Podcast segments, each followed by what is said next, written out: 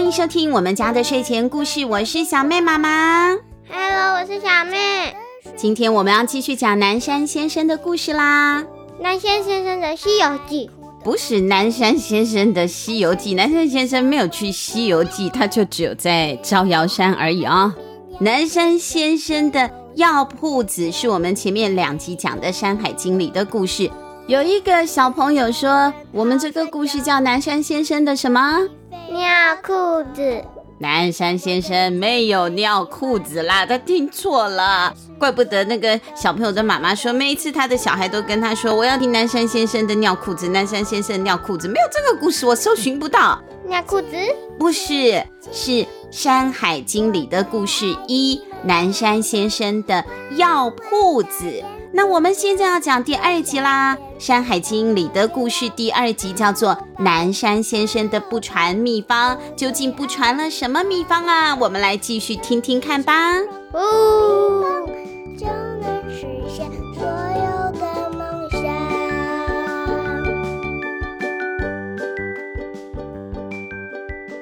千万别靠近，千万别打开，千万别靠近，千万别打开。是啊，那个时候师傅不是要急匆匆的下山吗？他就赶快交代了小难这件事啊。那个房间不管里头发出了什么声音，都不要打开，也不要靠近。小难也点头答应了。可是后来小难有听话吗？说话不讲理。不是讲话不讲理，是师傅跟他讲的原则嘛。可是小难那时候答应啦，答应就要做到啊。可是小难好像没有做到哎。当然没有做到，这样故事才可以说下去啊。发生了什么事情呢？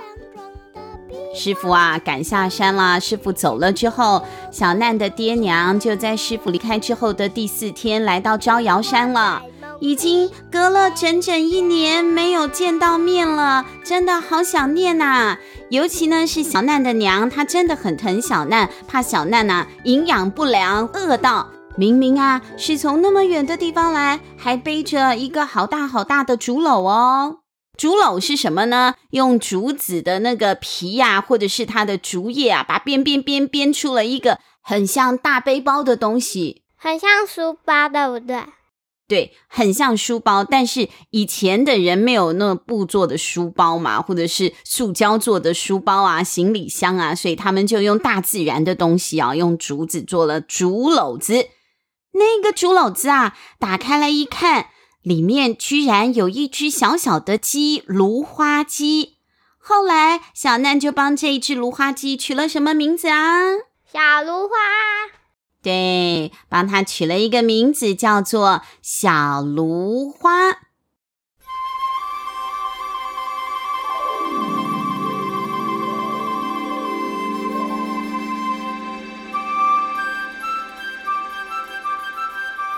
这个小芦花好可爱啊！娘把它放在那个竹篓子里背着啊，竹篓子里面再放一些稻草，小芦花就在里面睡觉了。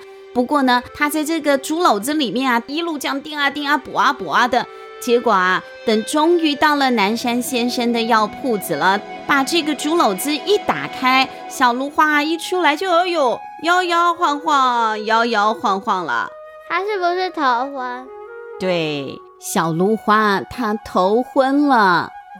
都已经到陆地了，怎么还会晕船呢？你知道一个东西叫做登陆困难症吗？登陆不适症，不适应，就是原本啊在海上一直摇，一直摇，一直摇，一直摇，一开始可能你还晕船呢，后来你慢慢适应了在海上的那个颠呐、啊，那个浪啊之后，到了陆地上平平的，不会再摇了，你反而觉得哎，现在是地震吗？这个地是不是在转啊？是不是在摇啊？那个就是登陆困难症。小芦花也一样啊，哎呦，它可能呢就这样子啊，登陆不适症，就摇摇晃晃了。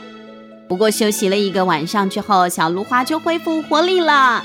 第二天一早，小难就听到院子里面有小芦花的叫声啦，咕咕咕咕。但是很奇怪，小芦花是母鸡耶，它怎么会咕咕咕？这不是公鸡的叫声吗？咕咕咕咕。娘就很得意地说。哈 想不到吧？清晨那会像公鸡一样啼叫的母鸡呀，真的很特别，我一眼就看中了。经过调教啊，这只小芦花呀、又聪明又敬业，白天自己出去找东西吃，晚上就自己回家了。每隔两三天还会生一颗蛋呢。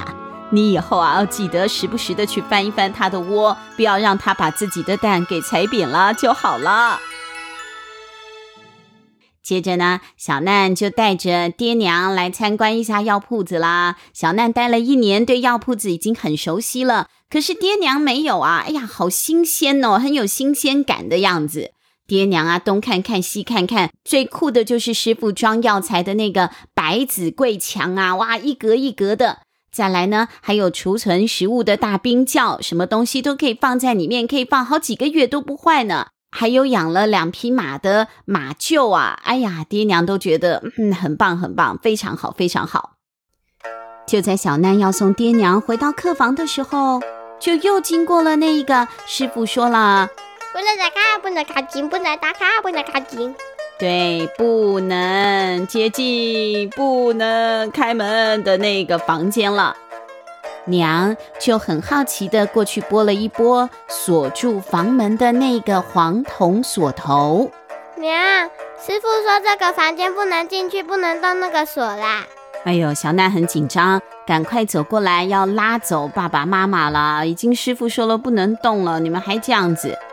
娘很舍不得的放下了她正在把玩锁头的手，说：“哎，你们真是不识货。”这个锁头啊，不是一般的梅花锁，你们没注意到吗？黄铜锁的那个弯弯的锁身前头啊，有一只乌龟。乌龟？乌龟能够镇宅、辟邪、化煞。我看你师傅在里头放的不是什么金银财宝，怕是想要镇住什么？小妹，你猜师傅要镇住什么？什么叫镇住？啊，镇住啊！镇住的意思就是镇压嘛，你说那个什么警察镇压示威的群众啊，把他驯服掉啊，那叫做镇住，不让他跑出来。那鬼怪呢，可能用一个什么符咒啊，或是什么有灵气的物品啊，把他镇住。那娘的意思就是说，这个锁啊很特别，有一个乌龟的图案，可能就是要镇住什么妖魔鬼怪。那经过娘这么一讲呢，害得小娜啊，以后每次经过那一扇门，原本都没有什么在意的，结果被娘讲完了之后，以后就忍不住都会稍微站在外面啊，瞪大眼睛看看那个铜锁，或者是把耳朵张大一点去听听看有没有什么很奇怪的声音，就是会疑神疑鬼嘛。对，那就跟那个尤婆婆一样，都有心病了，对不对？疑神疑鬼了，疑心病了。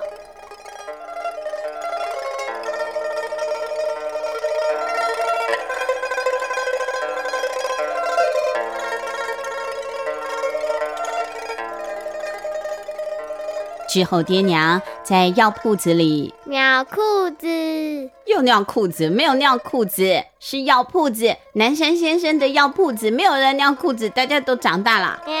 啊，爹娘在药铺子里待了快一个月，每天都是小芦花咕咕咕的叫声，咕咕咕，还有浓浓的杂粮粥的香味，把小难给叫醒的。因为娘啊，她的厨艺很好，煮的东西好好吃哦。好吃到那个李琦县官不是每天都会轮流派两个大哥哥过来帮忙吗？结果啊，这些县官里的仆役啊，大家都抢着来，都报名要来参加，因为他们觉得啊，只要上山来就可以吃到像自己的亲娘做的好味道一样了，大家都好喜欢哦。可是快乐的时光总是短暂，又到了时间跟你说拜拜。对，又到了时候要跟你说拜拜了，爹娘必须要回家了。爹娘，你们别走了，不走不行啊！爹娘啊，他们是放下手边的事情来了，快要一个月了。那家里头还有阿公阿嬷要照顾啊，还有他们原本的工作啊，他们要种田呐，要照顾牲口啊。所以有自己的事情要做嘛，你不可能天天待在呃南山先生这个招摇山上啊，什么事情都不做啊，那回去第二年就没有钱了，也没有东西可以吃了，这样不行啊，还是得要回去过正常的生活嘛。所以呢，虽然很舍不得，爹娘还是跟小难说拜拜啦，看下一年吧，隔年能不能再过来了。爹娘离开了之后，哎呦，小难有一点失落，诶他觉得原本药铺子已经很大了，现在爹娘不再，变得更大、更空旷了。那些什么风声啊、树叶声啊、水流声啊，平常都听不见的声音，突然好像放大了好几倍哦。在这些声音当中，他听到了小芦花开心的啼叫声：咕咕咕咕咕，咕咕咕咕咕咕咕咕咕咕咕咕咕咕。哎。又不是早上，小芦花为什么要叫呢？那个声音啊啊，不像早上咕咕咕的那种，反而像是啊发现了什么咕咕咕咕啊咕咕咕咕，快点来听，快点来听那种很兴奋的想要告诉别人的声音。小难就放下了手边的工作啊，走进屋子里头去看看到底是做什么啦。原来小芦花只是跑到了一个房间里面去打转嘛，这有什么呢？整间房子啊，早就都随意让小芦花跑了。你想去哪玩就去哪玩，想在哪睡觉就哪睡觉，想在哪下蛋就哪下蛋。小难觉得没什么了不起，转身就要走了。但这个时候，他突然听到了，哎呦，他听到了一个叹气的声音，哎，小难吓了一大跳。等等，小芦花进去的那一个房间，不就是师傅说不能进去的那间吗？对，就是有那个乌龟黄铜锁的房间呐、啊。是谁打开那个房间的门呐、啊？怎么开的呢？又没有钥匙。小难听到自己的背后有轻轻的呼吸声，是非常规律平静的声音，轻轻的。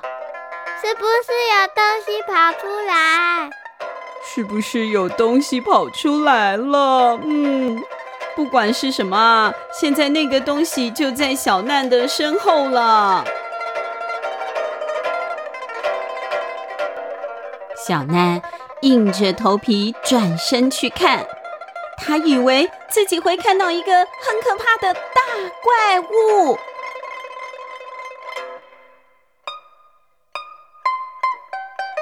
可是，当他往后转，却看到在走廊的尽头，房间的门口有一个只比小难高一点点的人站着。他的身上穿着一件橙红夹杂着和灰色的袍子，袍子的样式很奇怪，不像是一般的人会穿的那一种啊，质地也怪怪的，不像麻，不像皮革，比较像树叶和树皮把它绑起来的，连颜色看起来都很像秋天。它呢，跟一般的人一样，有两只手，两只脚，但是它的脖子上竟然有两个头。嗯，不但有两个头，而且啊，这两个头，呃，他的脸长得还不一样哦，不是双胞胎的样子哦，各自有各自的相貌。不过那两张脸看起来都很平静友善，都是好人的样子啦。哎呦，这样还算是人吗？小娜娜，努力的想着自己曾经听过师傅说过，有像这样子的生物出现过吗？双头人。他之前看过双生蛇肥姨呀，就是他肥姨一出现就会有大旱灾嘛。我们上一集讲过的啊，孙叔敖把他打死了嘛，怕下面看到的那个人会倒霉的肥姨呀。还有，他也听过三头鸟上腹，懒惰的人吃了上腹鸟炖的汤就会很有精神，就不会打瞌睡了，不像妈妈还要每天睡回笼觉，又睡午觉，晚上睡大头觉，不会睡那么久了，有精神了。小难在脑子里面快速的，哎呦，检查了一遍，没有，没有，没有，我没有看过这样子的，我没有听过这样子的东西。小难脱口而出的说：“双头人你好。”哎，双头人你好，才刚刚讲完，就听到外面传来大哥哥说话的声音了。大哥哥他们两个把小难的爹娘已经送到山下去坐船，要回自己家了，所以大哥哥们又回来了。结果一听到大哥哥的声音，双头人呐就飞快地退回到房间了。小难追过去一看，哇，看到了不可思议的事情在他眼前发生嘞！有一大群不知道从哪飞过来的黄铜色的小虫，很像小小的光点一样聚集在原本锁头的位置，像萤火虫那样吗？很像哦，很像萤火虫，但是不是萤火虫哦。那一些虫子啊，它们一点一点的快速的拼成原本的那个黄铜锁，哎，所有的步骤都在一瞬间就完成了。等小难啊，哎呦，再眨眨眼睛，我是不是我眼睛花了吗？我看错什么了？再眨一下，揉一下的时候，哎，就发现那个锁啊，已经恢复成原本那个样子了，而且也没有亮晶晶了，变得暗暗的，普通的铜锁了。真的是不敢相信，怎么会发生这种事？小奈拿去碰碰那个锁头，哎，摸起来也是沉甸甸的，有哐啷哐啷的声音，就跟平常那样的锁一模一样，好像什么事情都没发生过一样。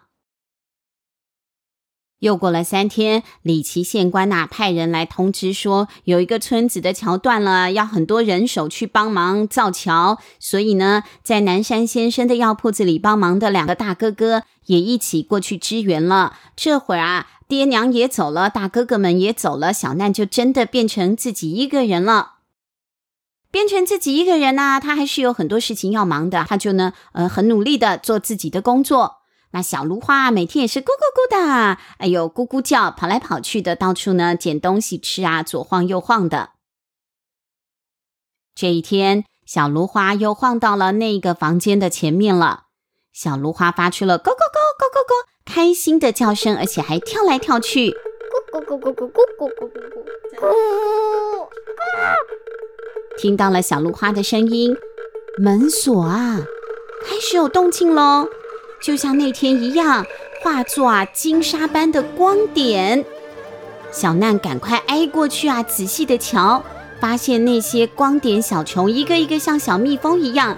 当小虫啊，咻一下散开的时候，铜锁就消失了，门自己打开来喽。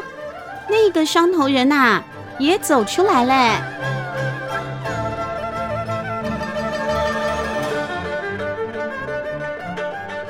双头人和小难面对面，我都不知道说两个人还是三个人了。他们面对面，小难睁大了眼睛盯着双头人的两张脸看，那双头人的两张脸、两对眼睛呢，也定定的看着小难。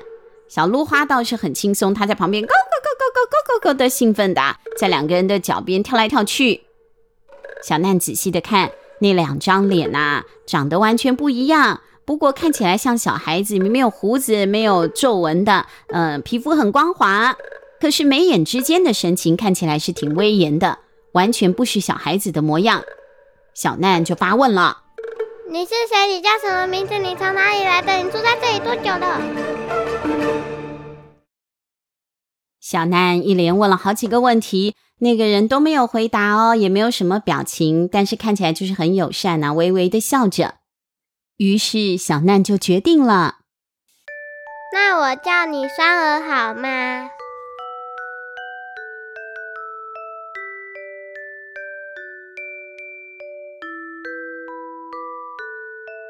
哇！竟然出现的是一个双头人呐！而且小难应该是跟着师傅南山先生呢，见多识广了，所以看到双头人也没有很害怕，也好厉害哦，还要帮双头人取名字呢。那究竟双儿跟小难之间又会发生什么样的事情呢？这个双儿啊，是好人还是坏人呢？我们下一集再继续来说说南山先生的不传秘方第二个故事吧。小妹，我们来跟小朋友说拜拜，拜拜，拜拜，我们下星期见。但我最最最喜欢的。当然还是做你的小跟屁虫。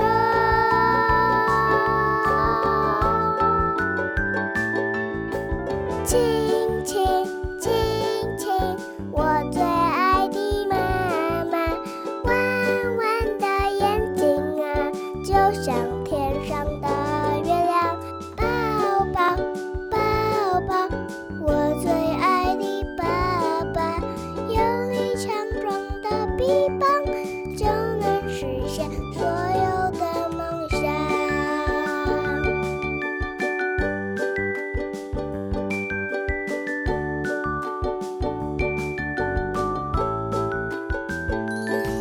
这地球人好神游一脚踢飞了从头。